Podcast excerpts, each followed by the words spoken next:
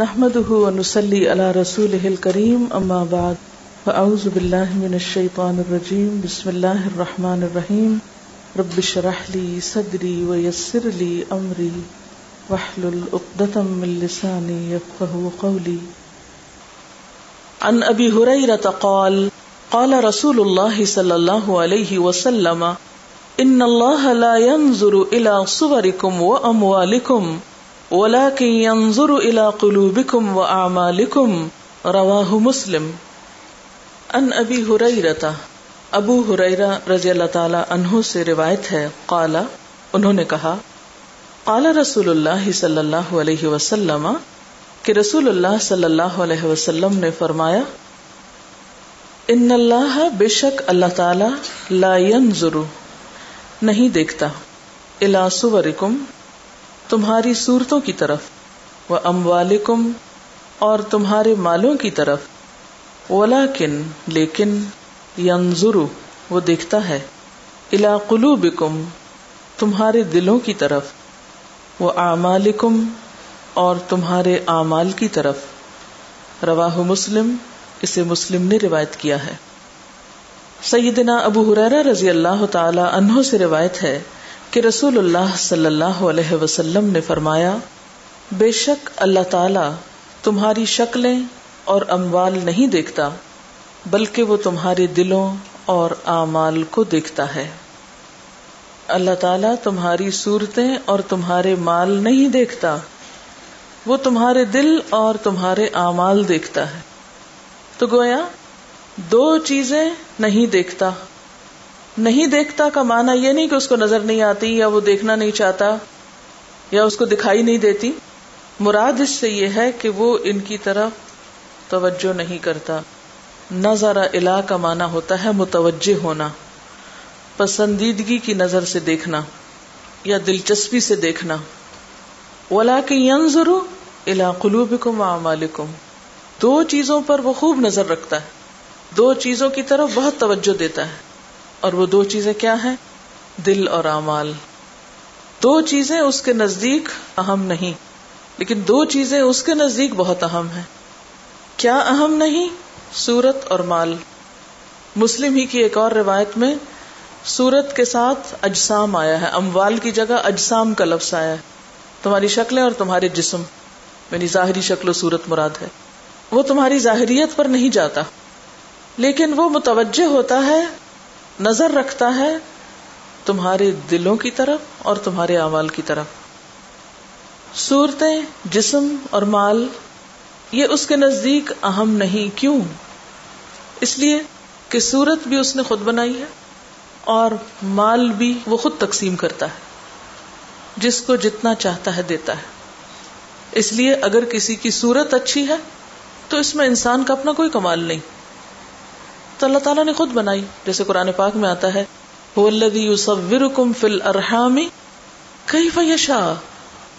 وہ تمہاری صورت بناتا ہے تمہاری ماؤں کے پیٹ میں کیسی؟ جیسے چاہتا ہے۔ اس نے جیسا چاہا جس کو بنایا۔ کسی کو گورا، کسی کو کالا، کسی کو کسی رنگ کا، کسی کی چپنی ناک، کسی کی اونچی ناک، کسی کی رنگین آنکھیں، کسی کی کالی آنکھیں۔ کسی کے بھورے بال، کسی کے سیاہ بال، کسی کا چوڑا چہرہ، کسی کا پتلا، کسی کی بہت فیئر اسکن کسی کی ڈارک اسکن یہ سب اس نے خود سلیکٹ کیا۔ اس میں انسان کا اپنا کچھ کمال نہیں، اس لیے وہ شکل کی طرف نہیں دیکھتا، نہ کسی کی شکل سے متاثر ہوتا ہے۔ اور اسی طرح رسک کی تقسیم، انسان جتنا بھی مال اکٹھا کر کے رکھ لے، تو وہ مال سے متاثر نہیں ہوتا۔ ہاں وہ دو چیزیں دیکھتا ہے، تمہارے دل دیکھتا ہے کہ اندر سے تم کیسے لگتے ہو۔ یعنی وہ یہ نہیں دیکھتا تم باہر سے کیسے لگ رہے ہو، وہ دیکھتا تم اندر سے کیسے ہو۔ اور پھر یہ دیکھتا ہے کہ تم کرتے کیا ہو۔ تمہاری کوششیں کس قسم کی ہیں؟ ہمارا حال کیا ہے؟ ہم کیا دیکھتے ہیں؟ جب ہم کسی انسان کو دیکھتے ہیں تو عموماً سورت اور مال دیکھتے ہیں۔ خاص طور پر اگر کہیں رشتہ کرنا ہو کسی لڑکی کی سلیکشن ہو، تو معیار کیا ہے ہمارے معاشرے کا؟ شکل و صورت کیسی ہے؟ مال کتنا؟ جہیز میں کیا لائے گی؟ اور کس کی طرف توجہ نہیں؟ کہ دل کیسا ہے؟ اخلاق کیسا ہے؟ کردار کیسا ہے؟ اعمال کیا ہیں؟ دلچسپیاں کیا ہیں؟ شوق کیا ہیں؟ مصروفیات کیا ہیں؟ یہ معیار ہی نہیں عام طور پر۔ اگر وہ مصروفیات یا کوششیں دیکھتے تو وہ بھی مال کے حوالے سے کہ کتنی سرگرمی ہے مال کمانے کی۔ چونکہ معاشرے کے اندر پہلی دو چیزوں کی ویلیو ہے، شکل و صورت اور مال کی۔ لہذا عموماً پھر لوگوں کی محنت، کوشش، بھاگ دوڑ ایفرٹ سب کچھ انہی دو چیزوں کے پیچھے خرچ ہوتی۔ انہی چیزوں کو بہتر بنانے کے لیے سب کچھ لگایا جاتا ہے۔ ہماری اکثر محنت اور کوشش اور توجہ ان دو چیزوں کی طرف رہتی ہے۔ ہم ان کے بارے میں بہت کانشیس رہتے ہیں۔ اپنی شکل و صورت کے بارے میں اور پھر اپنے اسٹیٹس کے بارے میں۔ اپنی ظاہری حالت کے بارے میں، اپنے لباس کے بارے میں۔ تمام ظاہر سے نظر آنے والی چیزوں کے بارے میں جس سے کسی کے اوپر امپریشن پڑ سکے کہ ہم بہت مالدار ہیں۔ چاہے اس کے لیے ہمیں قرض لینا پڑے، چاہے اس کے لیے ہمیں غلط کام کرنے پڑے، حرام طریقے اختیار کرنے پڑے۔ اور دوسری طرف، چونکہ دل کسی کو نظر نہیں آتے، تو اس کے لیے ہم صرف دعوی کرنا ہی کافی سمجھتے ہیں۔ ہمارا دل بہت اچھا ہے، ہماری نیت بہت اچھی۔ اصل میں دل کیا ہے؟ دل سمبلائز کرتا ہے کس کو؟ نیت کو۔ دل کیا ہے؟ دل ممبا ہے مستر ہے۔ انسان کی نیتوں اور ارادوں کا، خواہشات اور جذبات کا۔ تو ان کی طرف ہماری توجہ نہیں کہ وہ کس قسم کے اور اسی طرح امال امال بھی ذرا مشکل کام ہے۔ یعنی اچھا عمل عمل سال اختیار کرنا ایک مشکل طریقہ ہے، ایک مشکل کام ہے۔ تو پھر اس کی طرف بھی عموماً توجہ نہیں ہوتی۔ اور خصوصاً اگر کسی کی صورت اور مال کی قیمت لگی ہوئی ہے، تو عموماً ایسے لوگ مزید غفلت اختیار کرتے ہیں اپنے دلوں اور اعمال کی طرف توجہ کرنے میں۔ اب آپ دیکھیے کہ ہماری اس سوچ کے نتیجے میں کہ اہم کیا ہے، توجہ کس طرف کرنی ہے، پھر ہمارا پورا جو زندگی کا طریقہ ہے وہ متاثر ہو گیا ہے۔ شکل و صورت صرف چہرہ مراد نہیں ہے اس سے۔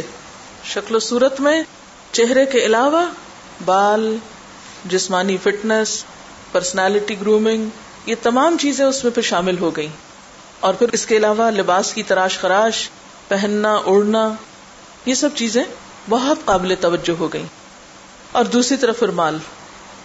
مال کو کمانے سے لے کے مال کی نمائش تک یعنی اللہ تعالیٰ خود بھی فرماتے کہ ان انسان الحب الخیری لشدید انسان مال کی شدید محبت میں مبتلا۔ وہ محبت تو ہے ہی، لیکن پھر زندگی کے سارے ہم، غم ساری کوششیں مال کمانے ہی کے گرد گھوم رہی ہیں۔ وہ پرائرٹی نمبر ون ہے۔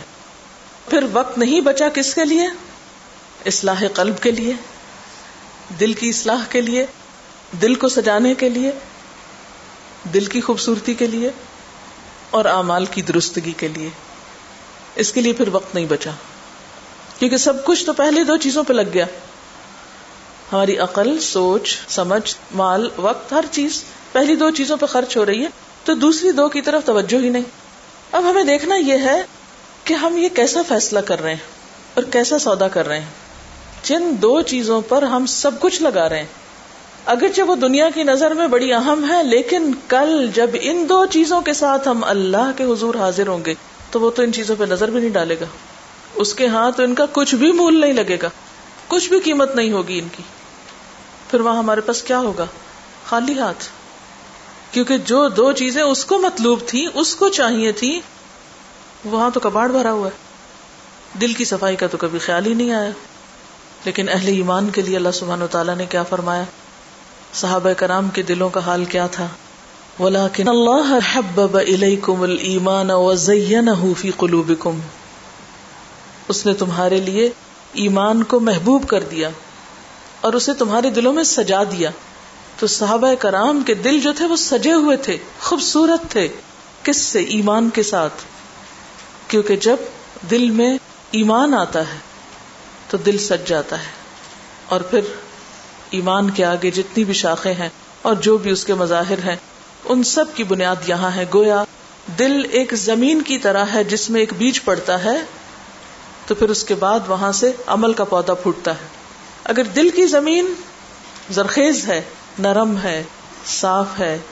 تو ایمان کا بیج پڑتے ہی وہاں پر عمل سالے کا درخت لہلانے لگتا ہے۔ اسی لیے کیا فرمایا؟ مثلاً کلمتن طیبتن کشجرت طیبت ایمان کیا ہے؟ کلمہ طیبہ۔ جو دل پہ اترتا ہے، تو اس سے کیا نکلتا ہے؟ شجر طیبہ۔ کس کا؟ اعمال صالح کا۔ لیکن ہم کیا کر رہے ہیں؟ پریکٹیکلی ہم اب دیکھتے ہیں اپنی زندگی میں کہ ہماری توجہ اور محنت کس چیز پر لگ رہی ہے۔ آپ یوں سمجھیے کہ ہمارے ہاتھ میں جیسے ایک میزان ہے، ایک ترازو ہے۔ ترازو کے ایک طرف ہم نے صورتیں اور اموال رکھے ہوئے اور دوسری طرف دل اور امال ہیں۔ اب آپ دیکھیے کہ ان پہلی دو چیزوں کے ساتھ ہم کیا رکھ رہے ہیں اور دوسری دو کے ساتھ کیا رکھ رہے ہیں۔ پہلی دو کو تولنے کے لیے آپ دیکھیے۔ اپنا وقت، اپنا مال، اپنی کوشش، دلچسپی، شوق، ہر چیز رکھیے اس کے ساتھ۔ اور دوسری طرف کے لیے جو کچھ کر رہے ہیں وہ بھی ساتھ رکھ لیجیے اور دیکھیے پلڑا کس طرف کو جھکتا ہے۔ اب آپ دیکھیں، شکل و صورت یا جسمانی خوبصورتی کے لیے ہم کیا کیا کرتے ہیں۔ وقت ہمارا کتنا لگتا ہے، مال کتنا لگتا ہے ایفرٹ ٹیلنٹ جو کچھ بھی آپ اس پہ خرچ کرتے ہیں، کتنا لگتا ہے اور کیا کیا لگتا ہے۔ جسم کی صحت خوبصورتی اور چہرے کی خوبصورتی، بالوں کی خوبصورتی، ہاتھوں کی خوبصورتی، پاؤں کی خوبصورتی اور پورے جسم کی خوبصورتی کے لیے ہم کیا کیا کرتے ہیں؟ کاسمیٹکس کا استعمال کرتے ہیں۔ غذا سے بھی زیادہ جو ہماری صحت کے لیے ضروری ہے۔ یعنی اس کا یہ مطلب نہیں اب جو میں گفتگو کروں گی کہ ہمارا جسم اہم نہیں اس لیے اس کو اگنور کر دو۔ نہ یہ اسلام کا مطالبہ ہے۔ جسمانی صحت، صفائی، طاقت، یہ سب ضرورت ہے۔ اسی طرح ایک حد کے اندر رہتے ہوئے چہرے کی دیکھ بھال، بالوں کی، ہاتھوں کی، پاؤں کی، ان سب چیزوں کی کیئر ضروری ہے۔ لیکن ہم حدود سے باہر کہاں نکلتے ہیں؟ کیا نہیں کرنا چاہیے جس کے کرنے میں ہم مبتلا ہیں؟ اور اس کے لیے ہم کیا کیا لگا رہے ہیں؟ ایک دفعہ کے ہیئر کٹ کے لیے کتنے پیسے لگتے ہیں؟ منیمم کیا لگتا ہے؟ فائیو ہنڈریڈ اور میکسیمم کسی کو ریٹ پتا ہو؟ یہ بتا رہی ہے کہ ایٹ تھاؤزینڈ۔ میکسیمم نیچے اور اوپر دونوں طرف کو دیکھ لیجیے یہ تو آپ کے مال لگا نا جو آپ نے کہیں جا کے ہیئر کٹ کروایا۔ جب آپ خود بالوں کو سجا رہے ہوتے ہیں، بنا رہے ہوتے ہیں، تو اس میں وقت کتنا لگتا ہے؟ اگر آپ بیک کامنگ کر رہے ہیں یا کرلز بنا رہے ہیں یا اسٹریکس بنا رہے ہیں اسٹریکس پہ بہت وقت لگتا ہے۔ مثلاً کتنا یعنی مال تو بتا دیا آپ نے ہیئر کٹ پہ کتنا لگتا ہے۔ Three to four hour streaks پر لگتے ہیں۔ اچھا۔ اور بالوں کے ساتھ کیا ہوتا ہے؟ ڈائنگ اب یہ ہے کہ کسی کا سر سفید ہو رہا ہے تو اس کو تو ڈائنگ کی ایک ضرورت ہو سکتی ہے، لیکن جن کے ابھی سفید نہ ہو رہے ہوں، وہ اپنے نیچرل کلرز کو بدلتے رہے بار بار، تو اس پر کتنا وقت اور کتنا پیسہ لگتا ہے اس کو جمع کر لیں۔ اور یہ صرف ابھی بال ہے اس کے بعد نیچے آ جائیے۔ ہوں فیشیل پر، پھر آئی بروز بنانے پر۔ یعنی ایک تو لمٹس کے اندر ضروری چیزیں ہیں۔ ان سے کوئی اعتراض نہیں۔ لیکن حد سے کہاں بڑھتے ہیں ہم؟ میں حدود سے بڑھنے کی بات کر رہی ہوں۔ جب میں کینیڈا میں تھی تو مجھ سے کسی نے کوشچن پوچھا، کیونکہ میک اپ بہت مہنگا ہے، تو کیا ہم تیمم کر سکتے ہیں؟ تو میں حیرت میں گم ہو گئی کہ چھوٹے چھوٹے creams, forty dollar fifty dollar, hundred dollar, میں نے کہا یہ کس کام کے لیے اس سے کیا ہوگا؟ ایک کتاب اگر ہمیں لینا پڑے، ایک کیسٹ خریدنا پڑے ایک غریب کو کھانا کھلانا پڑے تو ہماری جیب میں پیسے نہیں ہوتے۔ ہم کہتے کوئی اور ہی کر لیے لیکن میک اپ کی چیزوں کے لیے جب حدود سے ہم بڑھتے ہیں تو ہزاروں نہیں، لاکھوں میں چلے جاتے ہیں۔ پاکستان میں سب سے زیادہ زر مبادلہ خرچ ہو رہا ہے، وہ کاسمیٹکس پہ ہو رہا ہے۔ یعنی غذا کے درامد کرنے، کتابوں کے منگوانے یا اور چیزوں پر نہیں، سب سے زیادہ جس پر پاکستان کا زر مبادلہ خرچ ہو رہا ہے وہ میک اپ کے سامان پر کاسمیٹکس پر۔ جن کو دھو کے پانی میں بہانا ہے۔ پھر اس کے بعد آپ دیکھیے کہ جسمانی فٹنس ایک تو ہے ضرورت انسان کی، اس میں کوئی شک نہیں۔ لیکن ضرورت سے آگے بڑھ کر ساری ساری توجہ اس پہ لگانا۔ اب جو میری گفتگو اس سے کوئی یہ نہ سمجھے کہ ایکسرسائز منع ہے اسلام میں، یہ ایکسرسائز نہیں کرنی چاہیے یا آپ کو اپنے جسم کا خیال نہیں کرنا چاہیے۔ میں حدود کو پار کرنے کی بات کر رہی ہوں۔ بعض لوگوں کی فزیک ایسی ہو سکتی ہے کہ جس میں بہت جلدی جلدی فیٹ جو ہے وہ جمع ہوتا ہے، تو اب اس کو ریمو کرانے کے لیے جن لوگوں پر فٹنس کے کورسز وغیرہ کوئی اثر نہیں کرتے، نہ ایکسرسائز نہ ڈائٹنگ تب لائفو سیکشن وغیرہ کے ذریعے بھی فیٹ ریمو کرائی جاتی ہے، جس سے بعض اوقات ڈیتھ تک ہوئی۔ اور مزے کی بات یہ کہ ان اللہ لا ينظر الى صورکم۔ وہ دیکھتا ہی نہیں۔ آپ کتنے اسمارٹ ہو، کتنے خوبصورت ہو، کتنے طاقتور ہو منافقین کے جسم اتنے خوبصورت تھے کہ قرآن نے ان کی خوبصورتی کا ذکر کیا ہے کہ وہ ادارہ تو ہم تو عجب کا اجسام ہوں کہ جب تم انہیں دیکھو تو ان کے جسم تمہیں انتہائی اٹریکٹ کریں گے تو عجب کا اجسام ہوں لیکن کیا ان کے جسموں کی خوبصورتی انہیں اللہ کے ہاں کوئی مقام دلوا سکی؟ کوئی ان کی قدردانی بن سکی کہ وہ جسمانی طور پر بہت فٹ تھے؟ خود عبداللہ بن اوبئی جو تھا اس کی ہائٹ کتنی زبردست تھی اور اس کی پرسنالٹی کتنی بظاہر زبردست تھی کہ لوگوں نے اس کو اپنا سردار مانا تھا اور اس کو بادشاہ بنانے کی تیاریاں ہو رہی تھی لیکن اس کی یہ جسمانی حالت اس کو اللہ کے عذاب سے نہیں بچا سکی۔ تو ان اللہ اللہ مال بھی نہیں دیکھتا کہ کس کے پاس کتنا بینک بیلنس ہے، کتنی زمینیں ہیں، کتنی تجوریاں بھری ہوئی ہیں۔ وہ دیکھتا ہی نہیں کہ کیا ہے تمہارے پاس۔ اگر اسے دیکھنا ہوتا تو قارون کو دیکھتا اور قارون اللہ تعالیٰ کو بہت متاثر کرتا، لیکن قارون کا انجام اس نے کیا کیا؟ قارون کو دنیا میں جتنے بھی لوگوں کو سخت سزائیں ملی، ان میں سب سے بدترین عذاب اس کو ملا ہے کہ اسے اس کے مال سمیت زمین میں دھسا دیا گیا اور پھر وہ قیامت تک دھستا چلا جا رہا ہے۔ حالانکہ وہ بنی اسرائیل میں سے تھا، ایک مسلمان قوم میں سے تھا، لیکن اللہ تعالیٰ کو قارون کا مال بالکل متاثر نہیں کر سکا۔ وہ دیکھتا ہی نہیں۔ وہ کیا دیکھتا ہے؟ اولا کے قلوبکم وہ تو تمہارے دلوں کی طرف دیکھتا ہے۔ او ذرا تھوڑی دیر کے لیے سوچیں کہ اللہ میرے دل کی طرف دیکھ رہا ہے۔ دکھانے کے لائق ہے؟ حسد، بغض، نفرت، عداوت، بدگمانی، کینا پروری، منافقت، اتنے داغ۔ کیا دکھانے کے لائق ہے؟ وہ دل دیکھ رہا ہے لیکن چونکہ انسان نہیں دیکھتے، ڈرتے تو ہم انسانوں سے ہیں صرف۔ انسان شکل دیکھتے ہیں تو شکل ہی سجانے میں لگے ہوئے انسان دل دیکھتے نہیں، لہٰذا دلوں کی طرف توجہ نہیں۔ جو دل دیکھ رہا ہے، جس کو اندر سے بھی نظر آتا ہے، اس کے لیے کچھ سنوارنے کی فکر ہی نہیں۔ بلا کہ اس کو تو سجے ہوئے دل چاہیے۔ ایمان سے، اخلاص سے، توکل سے، یقین سے، اس کی محبت سے لبریز۔ اور اس کی پسندیدہ چیزوں کی محبت سے لبریز۔ تو کسی بھی چیز کو خوبصورت بنانے کے لیے کیا کرنا ہوتا ہے؟ اگر آپ کے گھر میں کسی مہمان کو آنا ہو، کسی کو آپ کو کچھ پیش کرنا ہو، مثلا کوئی مہمان آ رہا ہے، کوئی لڑکی دیکھنے آ رہا ہے مثلا، گھر والے کیا کرتے ہیں؟ صفائیاں کرتے ہیں۔ تو اس کا مطلب یہ ہوا کہ سب سے پہلے تو صفائی کی ضرورت ہے کسی بھی چیز کو خوبصورت بنانے کے لیے۔ جتنی بھی فالتو مال بکھرا ہوا ہوتا ہے، جلدی جلدی سب سمیٹ کے ایک طرف پھینکتے ہیں کہ نظر نہ آئے کچھ بھی۔ کوئی چیز گندی نظر آ رہی ہے، اس کے اوپر ایک اور کپڑا ڈال دیتے ہیں۔ کہیں کچھ ڈیکوریشن کے لیے لٹکا دیتے ہیں۔ پھر اگر کھانا پیش کرنا ہو تو کھانے کو بھی سجاتے ہیں، اس کو بھی ڈیکوریٹ کرتے ہیں۔ یعنی عام مہمانوں کی نسبت ایسے مہمانوں کے لیے اہتمام زیادہ ہوتا ہے۔ کیوں؟ کیونکہ انہیں پسند کرنا ہے آپ کو۔ تو اللہ تعالی کی نگاہوں میں پسندیدہ بننے کے لیے اس کی نگاہوں میں چنے جانے کے لیے جب وہ بتا رہا ہے کہ میں تمہارے دل دیکھ رہا ہوں، تو دلوں کو سجانے کی فکر کیوں نہیں؟ اس میں سے کیوں نہیں نکال دیتے وہ سب کچھ جو اس کو اچھا نہیں لگتا؟ اور کیوں نہیں لا کے رکھتے وہ ساری چیزیں جو اس کو پسند ہے کیونکہ جب ہم کسی کو ویلکم کرتے ہیں تو صرف چیزیں گندی اٹھا کے نہیں پھینکتے، اس کے بدلے میں اور کیا لا کے رکھتے ہیں؟ اچھی چیزیں لا کے بھی رکھتے ہیں۔ ہو سکتا ہے آپ کارپیٹ بدل دیں، ہو سکتا ہے آپ فرنیچر بدل دیں، ہو سکتا ہے پردے بدل دیں، ہو سکتا ہے آپ نیا پینٹ کروائیں۔ یعنی کیا کچھ ہے تمام نہیں کرتے۔ ایک ایک چیز کی طرف آپ کی نظر ہوتی ہے جو عام دنوں میں نہیں گئی ہوتی۔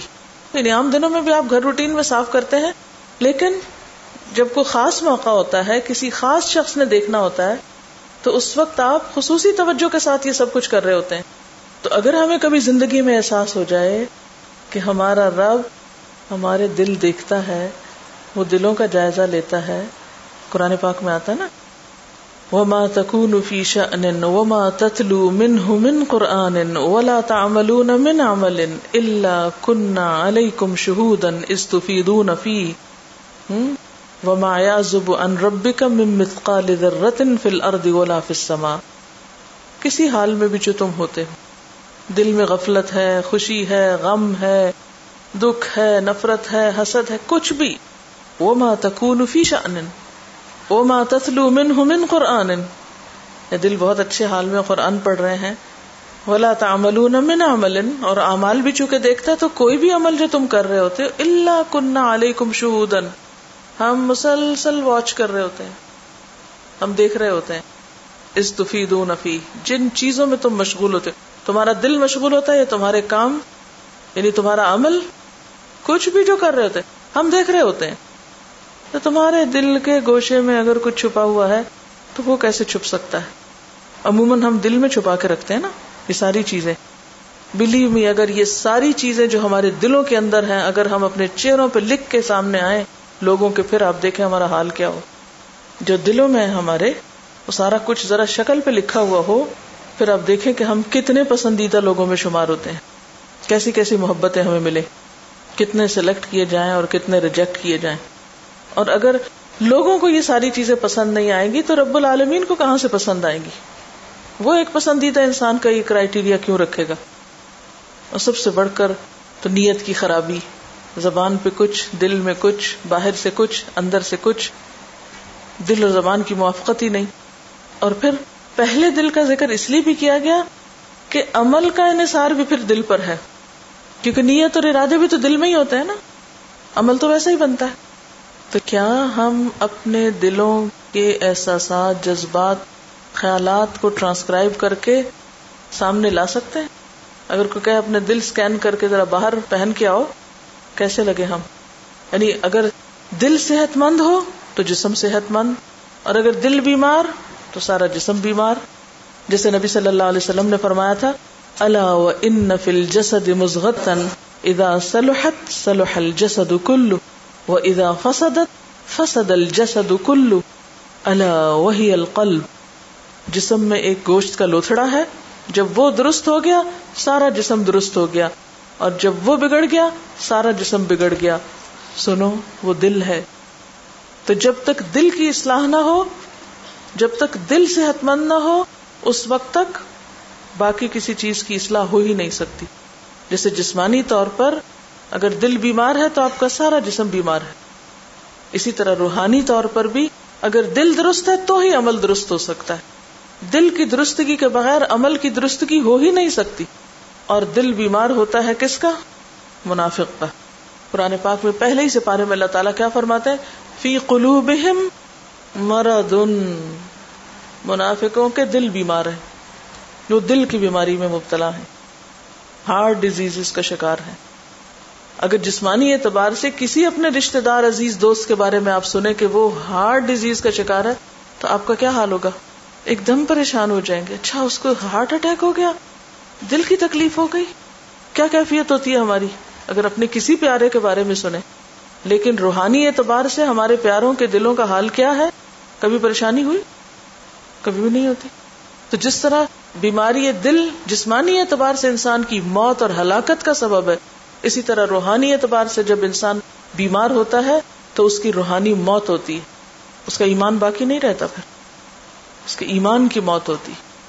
تو فی قلوبہم مرضن فزادہم اللہ مرضا۔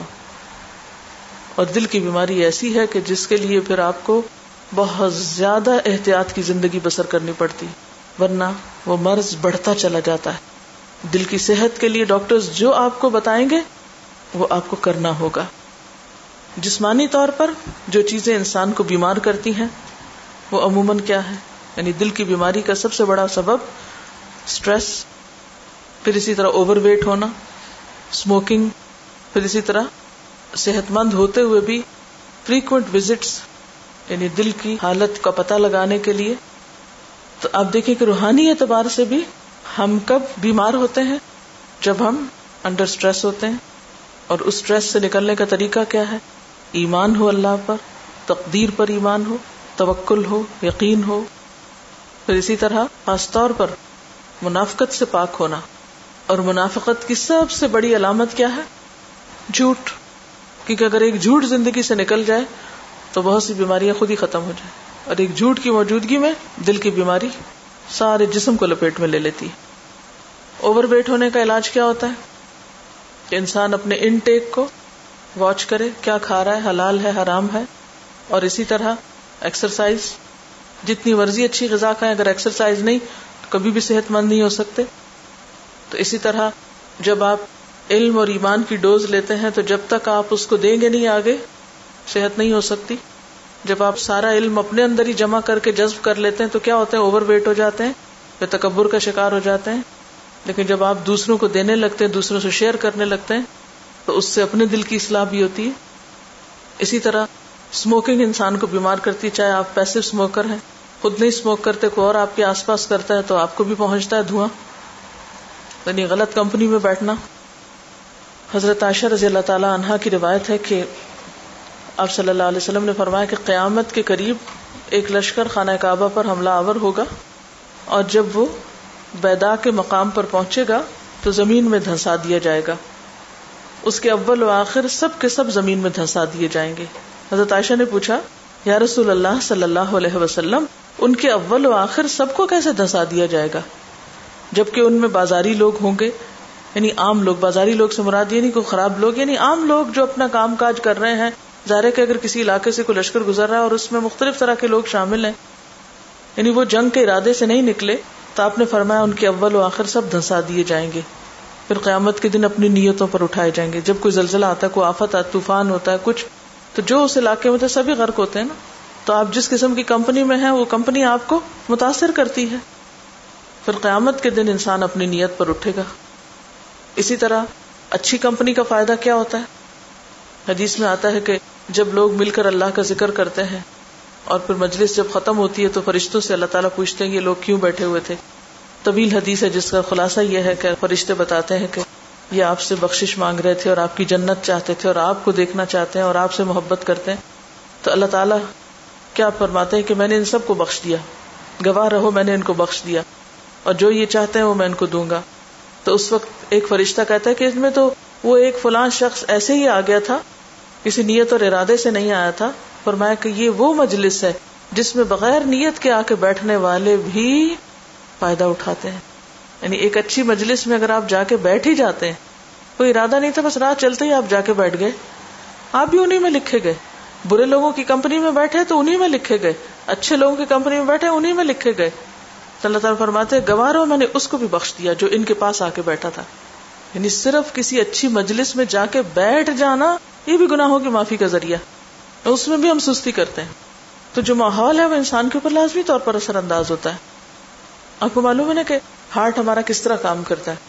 ہارٹ میں جب دائیں طرف سے میلا خون اندر جاتا ہے، تو وہاں سے پھر وہ لنگس کی طرف جاتا ہے۔ لنگس کو اگر آکسیجن مل رہی ہو تو وہ بلڈ کو پیوریفائی کرتا ہے۔ خون صاف ہو جاتا ہے۔ پھر وہ صاف خون دل کے بائیں طرف سے جا کے پورے جسم کو جاتا ہے۔ اب اگر آپ اسموکنگ کر رہے ہیں پہلے ہی آپ کی فضا میں اتنی آکسیجن نہیں اور اوپر سے آپ اسموکنگ کر رہے ہیں، تو جب آپ اسموک کر رہے ہیں اور خون میلا اندر ہے اور اوپر سے دھواں اندر جا رہا ہے، تو ظلمات فوق بعض۔ اندھیروں پر اندھیرے ہو گئے۔ ہاں؟ اور اگر آپ کے اپنے اندر خیر اور آپ ایسی مجلس میں جا کے بیٹھ گئے، تو کیا ہوگا؟ نور و نلا نور۔ اندر بھی خیر، باہر سے بھی خیر ملی۔ چمک گئے آپ۔ اور چمک گئے، اور بہتر پالش ہو گئے۔ اور دوسری طرف؟ اگر آپ کے اپنے اندر خرابی ہے اور اوپر سے آپ نے کمپنی ایسی اختیار کر لی ہے کہ جہاں سے آپ کو صرف پولوشن مل رہی ہے، تو آپ کی کبھی بھی اصلاح نہیں ہو سکتی۔ اب آپ دیکھیے کہ دل کی جو بیماریاں ہوتی ہیں، اس میں ایک ہوتی ہے ڈسپینیا جس میں سانس کی کمی ہوتی ہے یعنی سینے میں گھٹن ہوتی ہے۔ تو قرآن پاک میں دل کی گھٹن کا بھی ذکر آتا ہے۔ افامن شرح اللہ صدر اسلام فہو اعلی نور امر ربی ہی کچھ لوگوں کا سینا تو اسلام کے لیے کھل جاتا ہے۔ فہو اعلی نور امر ربی، وہ اپنے رب کی طرف سے ایک نور پر ہوتا ہے۔ فویل القاسیت قلوبهم ان ذکر اللہ۔ بربادی ہے، ہلاکت ہے ان لوگوں کے لیے جن کے دل اللہ کے ذکر سے اور سخت ہو گئے۔ اچھا اب آپ دیکھیے دیقن حرجن کا انما یسعد الى السماء۔ کچھ لوگوں کا سینہ اس طرح گھٹتا ہے، دین کی بات سن کے، خیر کی بات سن کے گویا وہ آسمان کی طرف چڑھ رہا ہو۔ آسمان کی طرف کیا ہوتا ہے؟ آکسیجن کی کمی۔ آپ جتنا اونچے چلے جاتے ہیں، کیا ہوتا جاتا ہے؟ آکسیجن کم ہوتی جاتی ہے اور آپ کو دل کی گھٹن ہونے لگتی ہے، آپ کا سینہ تنگ ہونے لگتا ہے۔ خصوصاً اگر آپ کے پھیپڑوں میں کنجیشن ہے۔ اچھا اب آپ دیکھیے کہ بعض اوقات ہم جب دنیاوی اعتبار سے اوپر اٹھنے لگتے ہیں ہمیں دنیا میں مال، دولت، نام، وری ملنے لگتی ہے۔ دنیا ہم پر آسان ہونے لگتی ہے۔ ہائی اپ ہوتے ہیں۔ تو اتنا اتنا دین کے لیے سینا تنگ ہونے لگتا ہے۔ اتنا ہی نیکی کی بات، خیر کی بات ہمارا دل تنگ کرتی۔ کیوں؟ کیا خوف آتا ہے؟ اگر انسان زیادہ اونچا چلا جائے دنیاوی اعتبار سے تو اتنا ہی دین سے کیوں خوف آتا ہے؟ یہ ہے نا عام بیماری دنیا نہ چھن جائے۔ آپ دیکھیے کہ عام طور پر جن لوگوں کے پاس کچھ نہیں ہوتا نا، ان کے دل ٹوٹے ہوئے ہوتے ہیں نا پھر بھی بات سن لیتے ہیں۔ کوئی کسی مشکل میں ہوتا ہے، پھر بھی اللہ کی طرف رجوع کر لیتا ہے۔ لیکن جو جتنا اونچا اڑنے لگتا ہے، اوپر جانے لگتا ہے، اس کا سینا اتنا گھٹنے لگتا ہے۔ اللہ ماشاء اللہ کہ آکسیجن کا سلنڈر ساتھ ہو تو پھر کچھ نہیں کہتا۔ لیکن دنیاوی اعتبار سے اگر اوپر جا بھی رہے اور ساتھ ہمارے پاس قرآن و سنت کا علم ہے اور ہمارے پاس روحانی غذا موجود ہے، تو بھی انسان چاہے دنیا میں کتنا بھی اونچا چلا جائے، لیکن وہ اس کا سینا نہیں گھٹتا، اس کو وہ سپلائی ملتی جا رہی ہے۔ اچھا پھر اسی طرح ایک اور بیماری ہوتی ہے چیسٹ پین یعنی دل میں درد ہوتا ہے ہاں؟ اب آپ دیکھیے کہ دل کا جو درد ہے، یہ ایک بڑی اہم بیماری ہے دل کی۔ جو انڈیکیٹ کرتی ہے دل کی موت کی طرف۔ اب آپ دیکھیے کہ یہ کب ہوتی ہے جب یعنی سینا بند ہونے لگتا ہے نا۔ اس میں آپ دیکھیے قرآن پاک میں دو لفظ استعمال ہوئے۔ ایک پہلی بیماری کے لیے یعنی سینے کی گٹن کے لیے، اور ایک سینے کے بند ہونے کے لیے۔ ایک ہے دئی کن تنگ، اور ایک ہے ہرجن گٹا ہوا بچا ہوا۔ تو یہ دونوں ایک طرح سے پہلی کیٹیگری سے تعلق رکھتی ہیں کہ جب انسان اوپر جانے لگتا ہے تو عام طور پر اور اس میں آپ دیکھیے کہ عموماً دل کی بیماریاں کس سوسائٹی کے اندر زیادہ ہوتی ہیں؟ ہاں؟ زیادہ امیر لوگوں میں زیادہ دل کی بیماریاں ہوتی ہیں۔ غریبوں میں ہوتی ہیں لیکن نسبتاً کم ہوتی ہیں۔ ہاں؟ تیسری بیماری ہوتی ہے پلپٹیشن کی۔ الٹ پلٹ ہونا۔ اچھا بعض لوگوں کے دل بہت الٹ پلٹ ہوتے رہتے کیسے؟ کبھی ادھر کبھی ادھر۔ ادھر گئے تو ادھر ادھر گئے تو ادھر۔ کلاس میں بیٹھے تو اور طرح، باہر نکلے تو اور طرح۔ اسی طرح ایک دل کی بیماری کی وجہ سے بہت پسینہ آتا ہے بندوں کو۔ ہاٹ فلش جس کو کہتے ہیں۔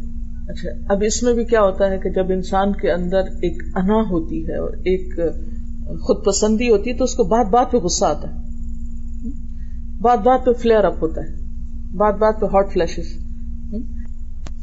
کیوں؟ کیونکہ وہ کچھ سننا ہی نہیں چاہتا اپنی مرضی کے خلاف۔ کچھ جاننا ہی نہیں چاہتا۔ آپ دیکھیں نا کہ فار مکہ میں سے مشکین مکہ میں سے، منافقین میں سے کچھ لوگ تو درمیانے تھے، لیکن کچھ لوگوں کے اندر ایسی بیماری بھی تھی کہ جو نبی صلی اللہ علیہ وسلم کی باتوں کو سن کے انتہائی تیش میں آ جاتے تھے۔ جیسے ابو جہل تھا یا عبداللہ بن ابئی تھا، یہ جو ان کے منافقین کے سردار تھے۔ ہاں؟ اسی طرح یہ ہے کہ کچھ اور بیماریاں بھی ہیں، جیسے ایڈیما بھی بیسیکلی دل کی بیماری کی وجہ سے ہوتا ہے، یا پھر سینوس اس میں بھی کیا ہوتا ہے کہ نیل پڑ جاتے ہیں۔ یعنی اس میں پھر یہ کہ آپ کی لائف کو قائم رکھے ہوئے جتنا علم آپ کو چاہیے، جو نالج یا جو چیزیں ریکوائرڈ ہیں، ان کی کمی جب ہو جاتی ہے، تو ہر باہر سے پڑنے والی چوٹ آپ کے اوپر ایک اثر ڈال دیتی۔ جب ایک انسان صحت مند ہوتا ہے نا، تو کیا ہوتا ہے؟ لوگ جو مرضی باتیں کریں، جتنی مرضی مخالفت کریں، آپ کو کوئی اثر نہیں ہوتا۔ لیکن جب آپ بیمار ہوتے ہیں، تو ذرا سی گرمی آپ کے اوپر اثر انداز ہو گئی نمک کھا لیا، وہ اثر انداز ہو گیا آپ بہت سینسیٹیو ہوتے ہیں۔ ہر چیز آپ کے اوپر اثر کر رہی۔ تو دل کی صحت کے لیے، روحانی صحت کے لیے پھر کیا ضروری ہے؟ کہ جہاں ایمان ہو، وہاں انسان کا علم کا سورس درست ہو، جیسے جسمانی صحت کے لیے غذا درست ہو اور ایکسرسائز ہو، اسی طرح ایمانی صحت کے لیے علم کا ان پٹ ہو اور علم پھر شیئر کیا جائے۔ اسی طرح ماحول اور کمپنی اچھے لوگوں کی ہو، جس میں آپ کی صلاحیتوں کو پنپنے اور بڑھنے کا موقع ملے۔ اور پھر یہ ہے کہ انسان اس کے ساتھ ساتھ محاسبہ نفس کرے۔ جیسے دل کی صحت کے لیے ڈاکٹر کے پاس جانا اور اس سے مشورہ کرنا ضروری ہے۔ اسی طرح کسی ایسے استاد یا مربی یا شیخ یا کسی بھی ایسے انسان کے پاس جا کے بیٹھنا کہ جس کو جا کر آپ اپنے دل کا حال بتا سکیں اور اپنا محاسبہ کرا سکیں۔ جو آپ کو آپ کی غلطی بتا سکے اور جس کی بات آپ سن سکے یہ بے حد ضروری ہوتا ہے۔ جس طرح آپ ڈاکٹر کے مشورے کو سنتے ہیں، مانتے ہیں جب آپ کو ڈاکٹر کہتا ہے کہ آپ کی اتنی آرٹریز بند ہو رہی ہیں، فکر کریں آپ، تو آپ مائنڈ کر کے باہر نکل آتے ہیں۔ یا آپ نے کتنی بری خبر سنائی مجھ کو۔ میں تو آج سے آپ کی دشمن ہوئی۔ کبھی نہیں آؤں گی دوبارہ اس کلینک میں۔ ہاں؟ تو اسی طرح ایک استاد یا کوئی بزرگ یا کوئی بڑا یا کوئی آپ کا دوست۔ آپ کو اگر بتائے کہ آپ کے اندر یہ خرابی ہے یا آپ کو اس اصلاح کی ضرورت ہے، تو انسان اس کو اپنا دشمن نہ سمجھے، مائنڈ نہ کرے۔ بلکہ اسے قبول کر لے تاکہ وہ اس کی دل کی صحت کے لیے فائدہ مند ہو۔ کیوں؟ نبی صلی اللہ علیہ وسلم کا رول یہی تھا۔ وہ ایک ہوتی ہے تعلیم، تلاوت، تعلیم، کتاب و حکمت کی سب چیزیں ٹھیک ہے لیکن اس کے ساتھ ساتھ تزکیہ بے حد ضروری ہے۔ اور تزکیہ عموماً انڈیویجل لیول پر ہوتا ہے۔ تربیت کے لیے ہر پودے کو الگ سے دیکھنا بے حد ضروری ہوتا ہے۔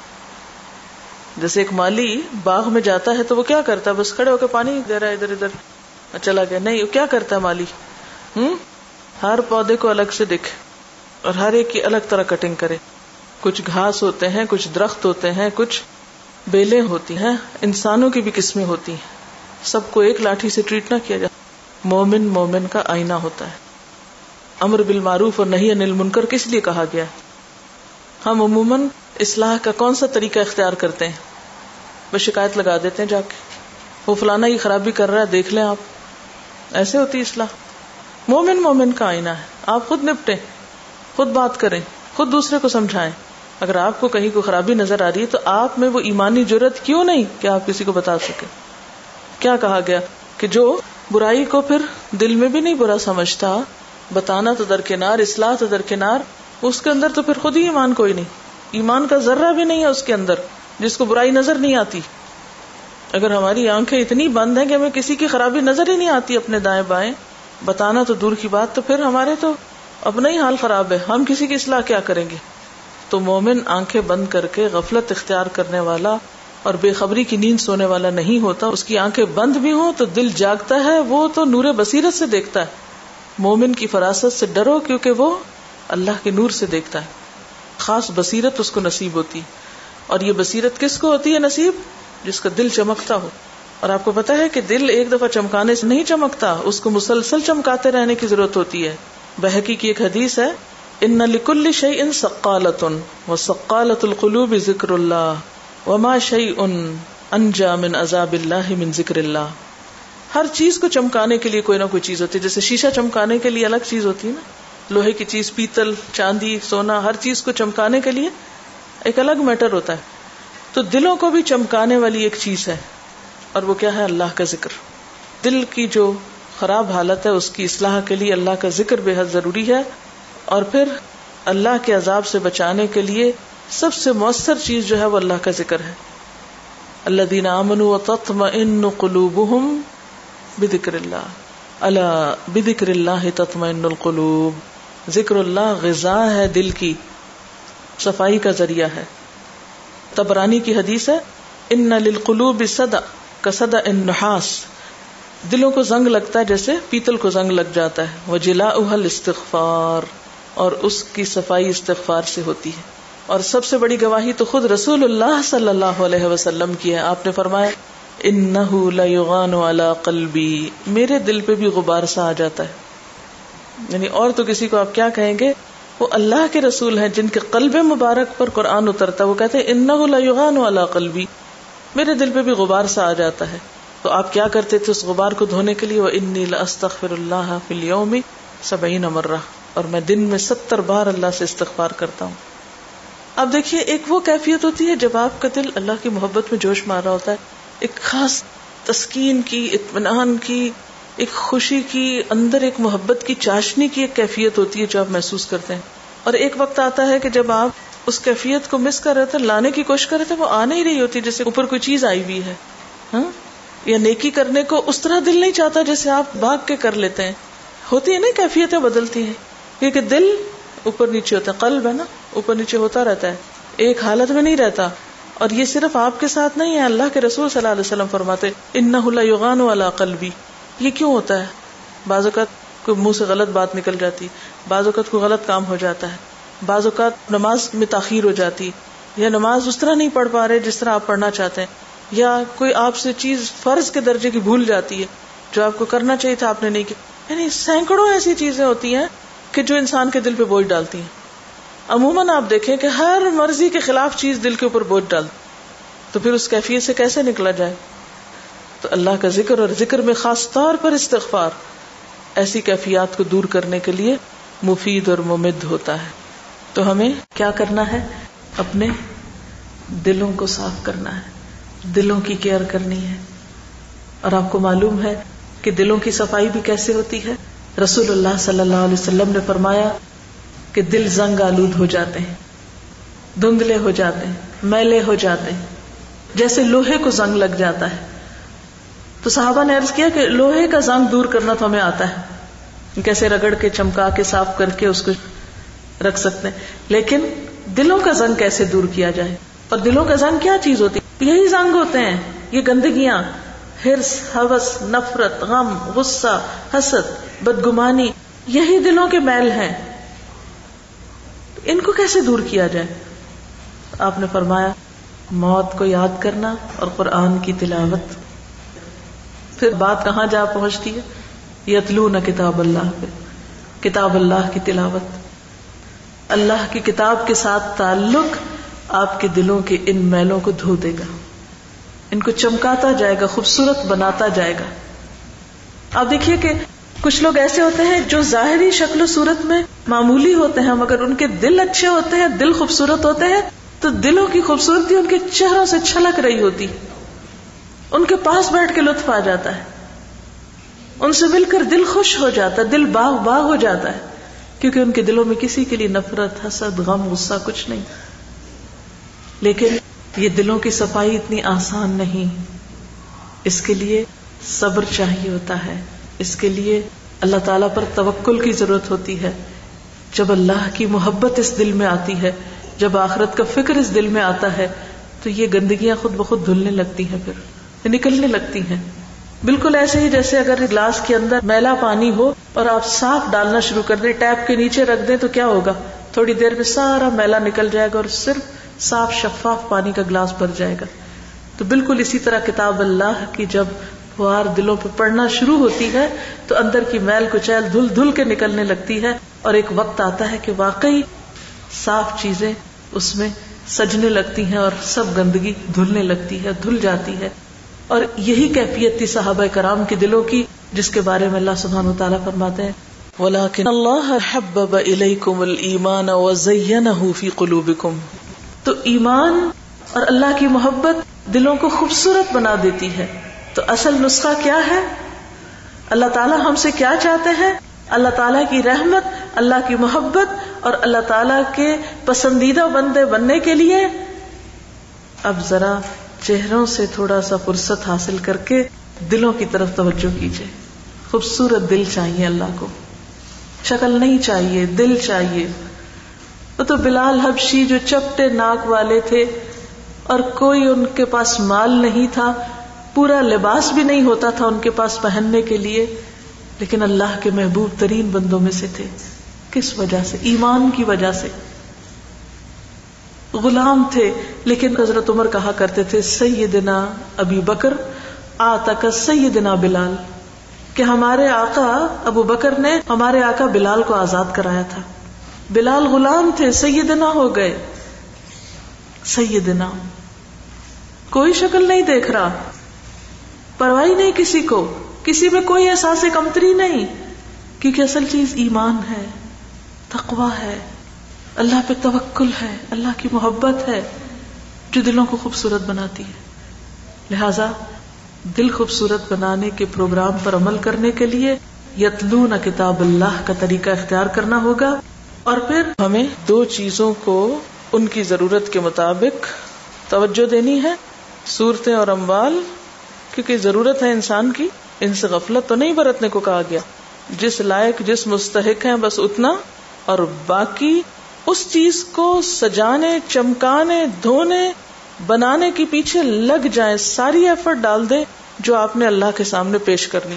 اور وہ ہے دل اور اعمال۔ ابھی آپ کے اوپر ہے کہ ان کو کیسے خوبصورت بناتے ہیں۔